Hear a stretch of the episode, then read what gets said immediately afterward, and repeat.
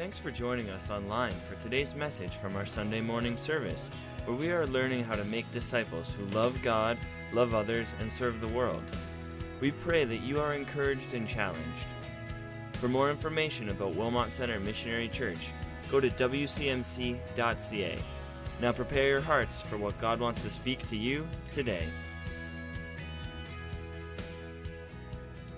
Well, today I want to talk about, get us started on the whole aspect of discipleship.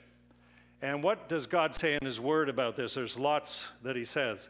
But I want to start off by asking you a question What is your identity? There's a song that uh, was used for CSI, but it's actually a song by The Who. It says, Who are you? Who are you? And sometimes you may wonder that about yourself. Uh, actually, there's some commercials on TV these days about people stealing your identity. And they kind of make a joke out of it, but it's not funny. But the one I like is the guy on the moose. If you've seen it, and he's got a Canadian flag in one hand and the maple syrup jug in the other hand, and he has no idea that he's a Canadian by the way he's talking. For example, he says that he's on a, something called an antler cow. He says, I'm holding a hockey stick. He actually, what he calls it is a skatey punchy. Rather appropriate. And in the other hand, where he's holding the maple syrup, he calls it tree juice. Now, I tell you, that is so non Canadian. And then he takes out a, a, a envelope that he's taken from somebody, and, and he says where he's from, and he can't say Manitoba, and he's trying to do it. And so, but the, the, the point is, our identity gets stolen. And there's so much out there about changing your passwords. Don't tell anybody your password. You ever notice when people do PIN, how they, they cloak it? They try to. And now tap is a lot quicker, then there's no PIN involved. But, but this whole thing of identity stealing, like I had a call from someone on the phone, sound very official, from Canada Revenue and the Revenue Agency. Did some of you have the same guy call you or woman? They've been busy. And I'm listening to this, and it's very serious, and the guy's going on, and I'm thinking, what?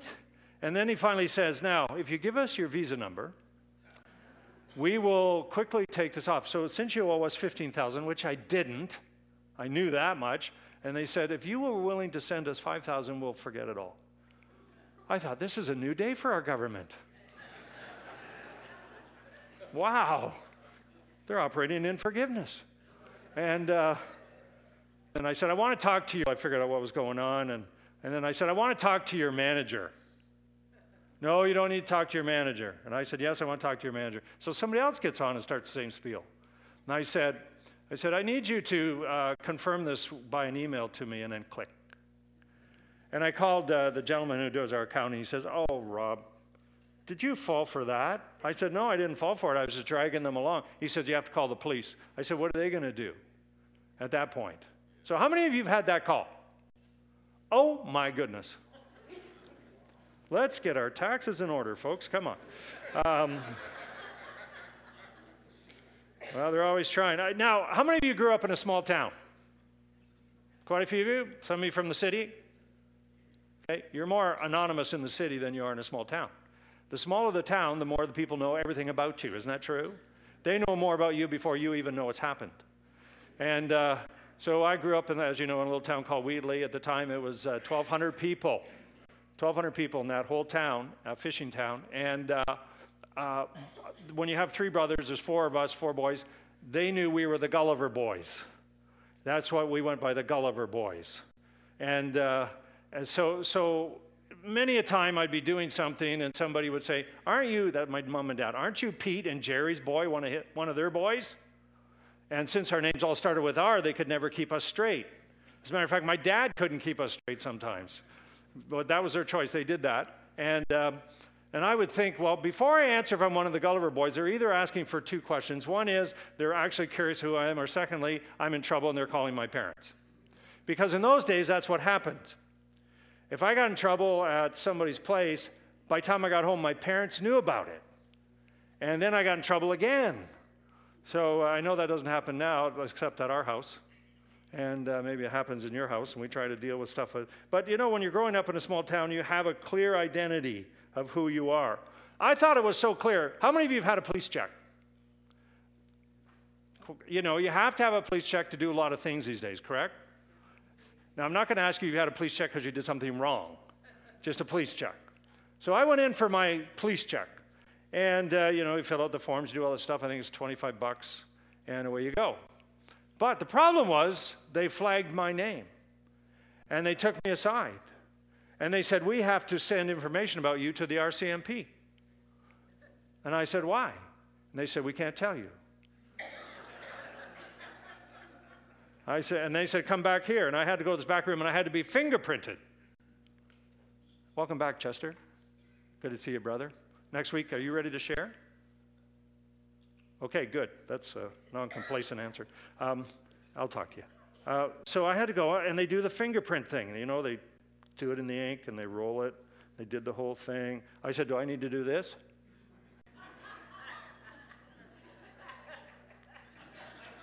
and the, the officer lady, and the, the officer lady said, What?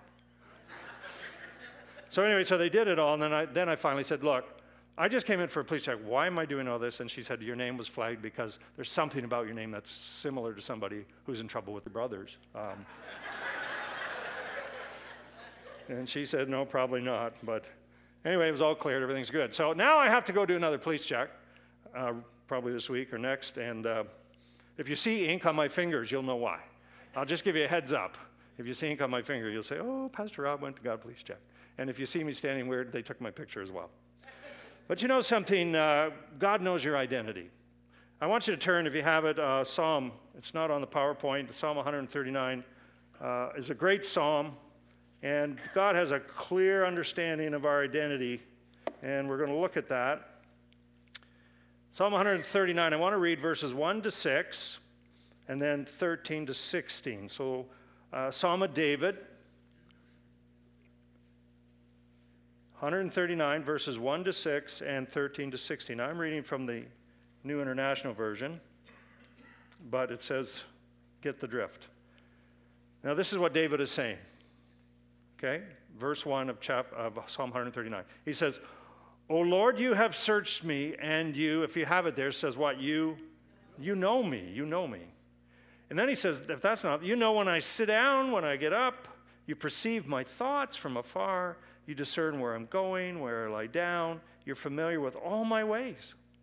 As a matter of fact, he says, Before a word is on my tongue, you know it completely, O Lord. You hem me in behind and before. You've laid your hand upon me. Such knowledge is too wonderful me, for me, too lofty for me to attain. In other words, he's saying there is a strong, intimate relationship here. God, you know everything about me. Then let's look at verses 13 through because he explains a bit more in this psalm. He says, verse 13, For you created my inmost being. You knit me together in my mother's womb. Who knit him together? God. I praise you because I'm fearfully and wonderfully made. Your works are wonderful. I know that full well. My frame was not hidden from you when I was made in the secret place. When I was woven together in the depths of the earth, your eyes saw my unformed body. All the days ordained for me were written in your book before one of them came to be. David has this understanding of relationship, of identity. The message tells us in Genesis chapter 1, verses 26, the first part of verse 26, God spoke and He said, Let us make human beings in our image, make them reflecting our nature. And in verse 27, God created human beings, He created them godlike reflecting God's nature, He created them male and female. Now, when I go about doing things, you know something, we have a lot of different identities. What do I mean by that? Well, there's the, there's the one if you, if you take out your wallet, you have something, some of you have something called a driver's license. Okay, you can use that for identification, correct? Right? Uh, can you use your OHIP card for that? No. No, those are cheater cards. You can't use those right? So, so, you know, I have those documentations that have my legal name on it, and that's what they're after. I have a ID of certain generation, a baby boomer. They call me a baby boomer because I play the drums. You know, a baby boomer. Um, how many of you are in the generation of the baby boomers? Okay, millennials. You don't even know what I'm talking about? Pastor Wayne is a millennial.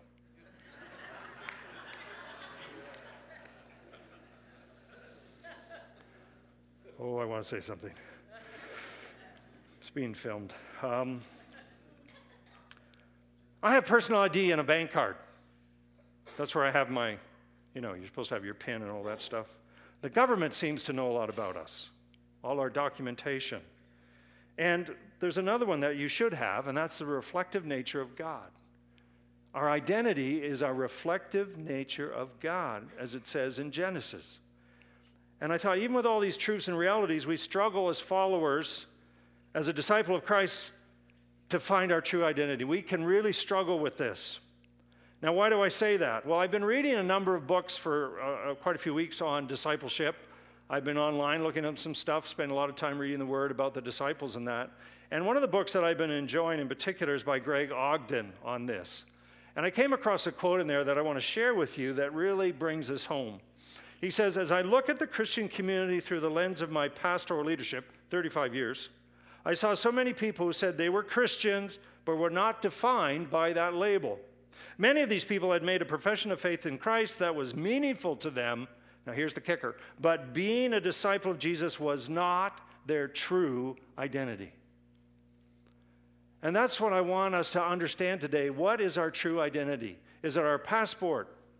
Is it our driver's license? Is it you're a Gulliver boy? Is it a boomer generation? What is your true identity?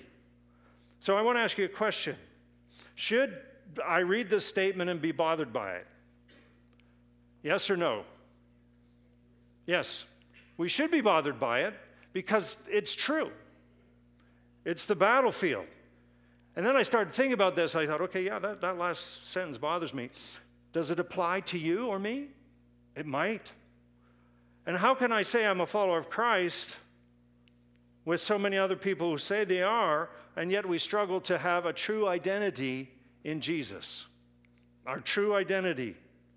So let's, let's go back. Let's, let's picture the time when Jesus was on this earth. All right, so if we turned up the heat in here, we'd have a better understanding. If I had a bottle of water and I squirted it, I could say, here's the Sea of Galilee. We could throw a few dead fish and, you know, we'd kind of set the atmosphere. We didn't want to do any of that because that's not a whole lot of fun. And besides, we're not at a, a ride, you know? We're here to say, what did Jesus do when he walked that beach? Why did he do what he did? And the story unfolds for us in such a way that it leads us to see how the Gospels were formed and also the book of Acts when it comes to the disciples, the people who had true identity with Jesus. And why do they look different than some of us today? Why is that? And Jesus understands you because you and I are knit together. He knows you, He knows your fingerprints because all of us have different one, correct? Did you know that every single snowflake is different? Now, who spends the time figuring that out? You know, by the time you catch it, it melts. There's oh, that's a, that, there's a, oh, I think this one is, oh, different, oh. But you and I have an identity that is you. And Jesus knows this. But the thing that you and I struggle with is the word that Judy, Judy, that the Lord gave you, is calling out the next steps of that identity, what he has called us to do. And so Jesus is walking along a beach, we know this, in Matthew 4 18 to 22. And he sees men fishing. And it wasn't just uh, the sons of Zebedee and Peter and Andrew, it wasn't just those guys. There would have been lots of people fishing. So we can't think there was just two boats or two families or, or that was it. No, there would have been lots of people fishing because that's what they did at that point in the Sea of Galilee. And he's walking along there, and what does he say? He sees, he sees firstly, he, he runs into these two guys that we get to know a little bit along the way, and that is John. And John is one of the ones, he's a fisherman, and his brother, who's his brother? James. So John and James, sons of Zebedee, and he says to them, What? Come, follow me. Come, follow me. Now, think about Jesus. All we know is he dressed very plainly. He was not dressed in any way like a Levi or a priest or a rabbi. He was not dressed in a way that you would identify him immediately as one of those who could call people. Besides, they wouldn't call fishermen anyway. They hadn't gone through all the steps of the training to understand the Talmud, to understand all the different things they need to understand. They, did, they weren't there, they were fishermen. Not that they didn't memorize the Torah, not that they didn't know some of those things, obviously, but they were fishermen, period. That's what their lot in life was. That's all they would do for their whole lives was fish. And Jesus comes along and he says to them, Follow me. And the scripture tells us that immediately they left their nets and their boats and they follow Jesus. And we go, wow, these guys are amazing. They are superheroes. I should have a shirt with those guys leaving their nets and walking away like following Jesus. No, not quite. Not quite, because Jesus knows us. And it tells us this as well. And but there was a tax collector. How many of you like tax collectors? Come on. A genuine tax collector, not the phony ones. When you owe money at that time of year and you have to pay your taxes, and you don't want them in arrears, right? And Levi was a tax collector. So, fishermen we can tolerate, tax collectors, maybe not. Fishermen we can tolerate, tax collectors, I don't know, but Jesus calls Levi. And then in Luke 6, 12 to 16, we see all of these people because there were more than the 12. There was a large group following Jesus. And it says, one day and he'd been ministering all day, and then it says, one day soon afterwards, Jesus went to a mountain to pray. Very typical of Jesus. And he prayed to God all night. All night long, he prayed. And at daybreak, he called together all of those people who were disciples. In other words, they were following him, they were called disciples. And out of those, he chose 12. And he changed the name to apostles. Now, apostle literally means like missionary, someone who will go out. And so he called them apostles who would establish things. And he says, Here are the names Simon, also called Peter, Andrew, Peter's brother, James, John, Philip, Bartholomew, Matthew, Thomas, James, son of Alphaeus, Alphaeus, Alphaeus sorry, Simon the Zealot, Judas, son of James, and Judas Iscariot, who later betrayed him. Jesus prayed all night long for who should be the 12, and he heard from the Father, and he went and picked them out, handpicked. Did he know them? Did he know them? Yes? Yeah, he knew who they were. He knew who they were. He knew more about them than they knew about themselves. And the interesting thing is, by the way, when you go through that list, did you see Levi in there? Did you notice? Was Levi in that group? No, he wasn't. Levi was not in the 12. I found that very fascinating. I went on a couple of things to check that out, and didn't, he didn't show up. He was there in the group, but out of the 12, but he was still picked by Jesus. Now, that is very significant because you say, well, you know, I'm not up there doing that, Pastor. I can't do this. I can't do the Sunday school. But are you still called by Jesus? Are you still handpicked by Jesus? Yes. Because he knows what he wants you to do and what for me to do. And there were many others there. And I thought, well, were these guys the cream of the crop, Jesus? Were these the very best? Were these the rising stars? Were they the, the picture perfect, flawless ones? No, they were not. Just like I am not and you are not. There's no way. Because we have all kinds of issues in our lives that Jesus wants to heal. Now, these guys failed. They had a lack of faith. He said, All you need is the faith of a what? And you can say to that mountain, and be removed. Now, why did he say that? Because they were trying to deal with the demonic. And they couldn't deal with the demonic. And Jesus came to them and basically rebuked them about their faith. And that's not the only time he said that. There were other times where he came after them about their faith. He, there was a time when they came to him and they said, We don't know how to pray. Do you ever get in that position yourself? You don't know how to pray about something? I don't know how to pray about this. They lost sight of the mission. Oh boy. Folks, as Christians, do we lose sight of the mission? What God has called us to. It's exciting when you come to Jesus, amen? Oh, come on, church. Wake up. It's exciting when you come to Jesus. You're set free, you have eternal life. You belong to the King of Kings and the Lord of Lords. He's given you the keys of the kingdom, the power of the Holy Spirit. He's given you everything. Hallelujah. We have something that nobody else has. It's called, woo, Jesus. His name is Jesus. But you know something, you say, well, when is eternity for me? When, when will my life end? Well, none of us know. Doris didn't know. A pastor, Pastor Don's uh, Sharon, Sharon is in Toledo because her only aunt passed away. They didn't know. Jay Calder's mom passed away, fighting cancer for a long time. You don't know. So the thing is, once you come to Christ and it's all exciting and wonderful and you get set free and you, Jesus is your Savior and you start walking that path, uh, but it could be a long road. And the longer you walk with Jesus, you shouldn't be losing, you should be gaining. You shouldn't be falling away, you should be rising up. You shouldn't be sitting back, you should be standing up. You shouldn't be quiet, you should speak out. Because that's who we are, that's our identity. And so these disciples are following Jesus, and there's times they just forgot the mission. What am I supposed to be doing? This is a long journey. This is hard to do. And they lost sight of the mission. They forgot who they were with. They were with Jesus. They misunderstood the times. When will this all happen, Jesus? When will these walls come down? When is all this going to happen? We don't understand the times in which we live. They denied him, they forsook him, they deserted him in his darkest hour. And on and on and on. These are these 12. they did great things, but boy, oh boy, I can see myself all over the map.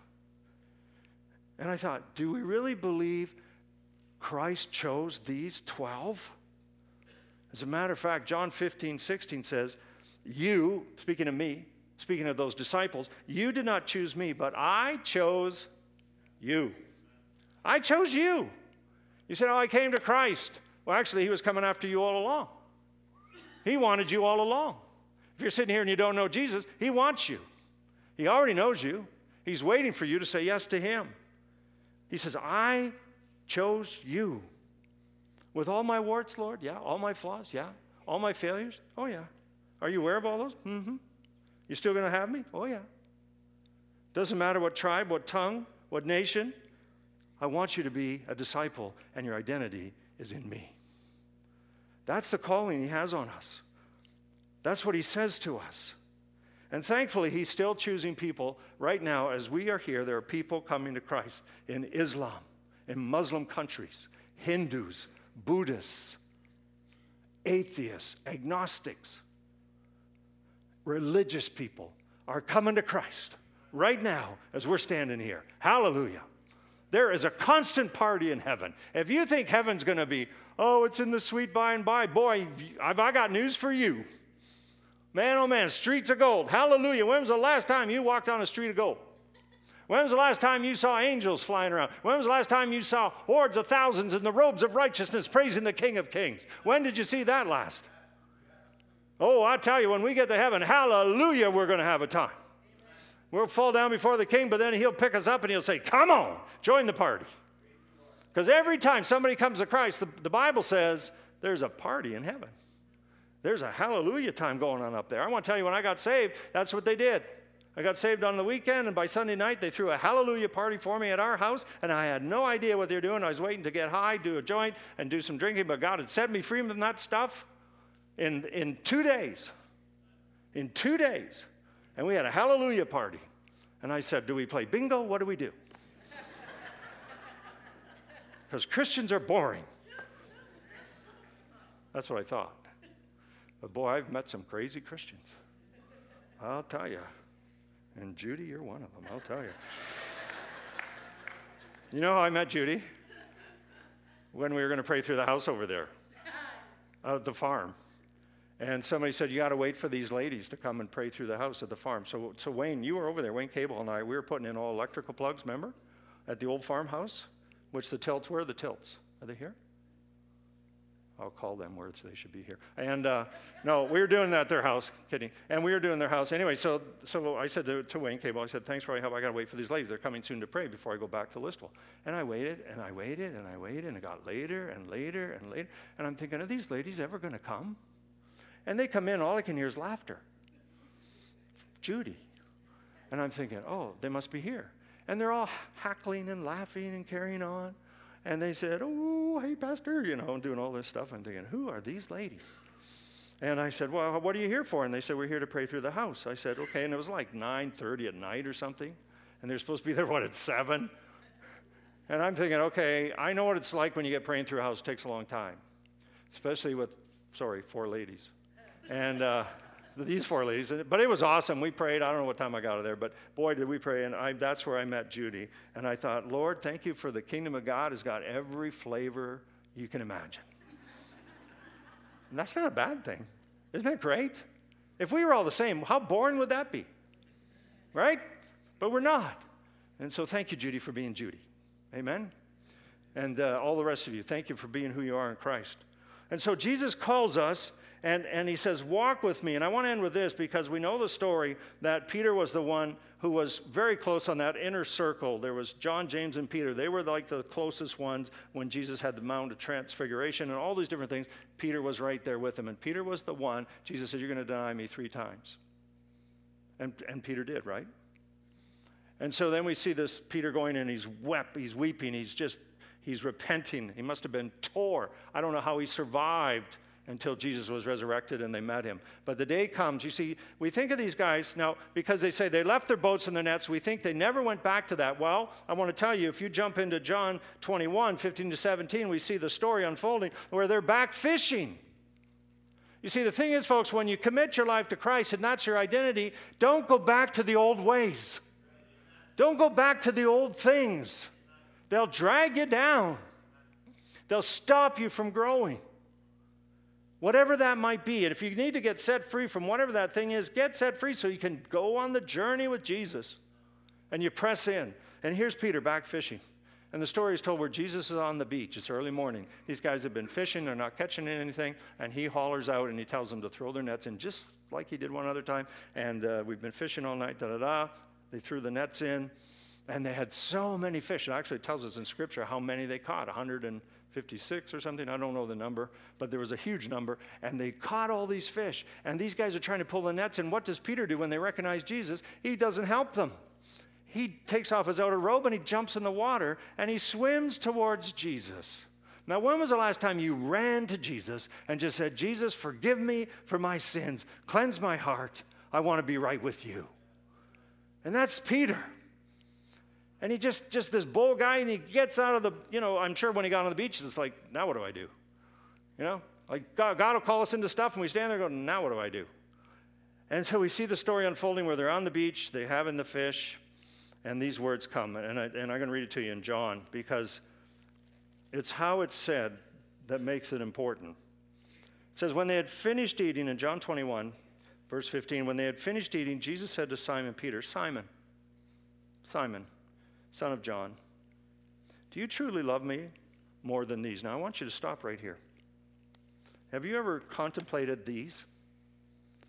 Love you more than these? And I was praying about this one day and I said, Lord, give me insight into this story. Help me to really understand what happened here. Because this is so crucial to what happens to this man in Acts. Because if this didn't happen, he couldn't have done what he did in Acts. You see, you can't move on with God unless you process forgiveness and repentance. And then when you do, you're set free to do what God's called you to do. And here's Peter, and, he's, and, I, and I can just picture Jesus saying, do you, do you love me more than these? And I'm sure he's pointing at the fish. Do you love me more than, than these fish? Do you love me more than, than pornography? Or bitterness? Or unforgiveness? Or what, what do you love what are you involved in more than me, Peter? And he says, Well, yes, Lord. You know that I love you. Now, when Jesus asked this, he says, Do you truly love? Truly love is agape. That's that unconditional love. Do you truly unconditionally, Peter, love me? And Peter doesn't answer with that. He answers with, I have phileo or brotherly love for you, Jesus. And Jesus says, Feed my lambs. Again, he said, Simon, son of John, do you truly agape me? Do you truly unconditionally love me? He answers, Yes, Lord. You know that I phileo, brotherly, love you. Hmm. He's still not getting it. Again, we see the same thing. The third time, as he said, Take care of my sheep, he's the third time he says, Simon, son of John, do you phileo me? So he changes it from agape because He's not answering to that. He says, Do you phileo me? And it says this Peter was hurt because Jesus had asked him the third time, Do you phileo? Do you love me? And he says, Lord, you know all things. You know that I have this brotherly relationship with you. And that's what we have with Jesus. But I want to tell you, he wants us to have a agape relationship with him. because He loves us unconditionally and He wants us to love Him unconditionally. We put conditions before you. If, if I prayed and prayed for this and it didn't happen, I prayed and prayed for that and it did. These are conditions. I prayed and prayed for this and it didn't take place. So therefore, I'm wondering about the power of God. Is God real? Is God hearing me? Is God going to move on this? I prayed and prayed and prayed and this didn't happen. These are the conditions. He wants us to love Him unconditionally. And I want to tell you more than my name and my passport and my driver's license and my OHIP card and my SIN and my marriage certificate, more than all these combined, I am to love him because that is my identity.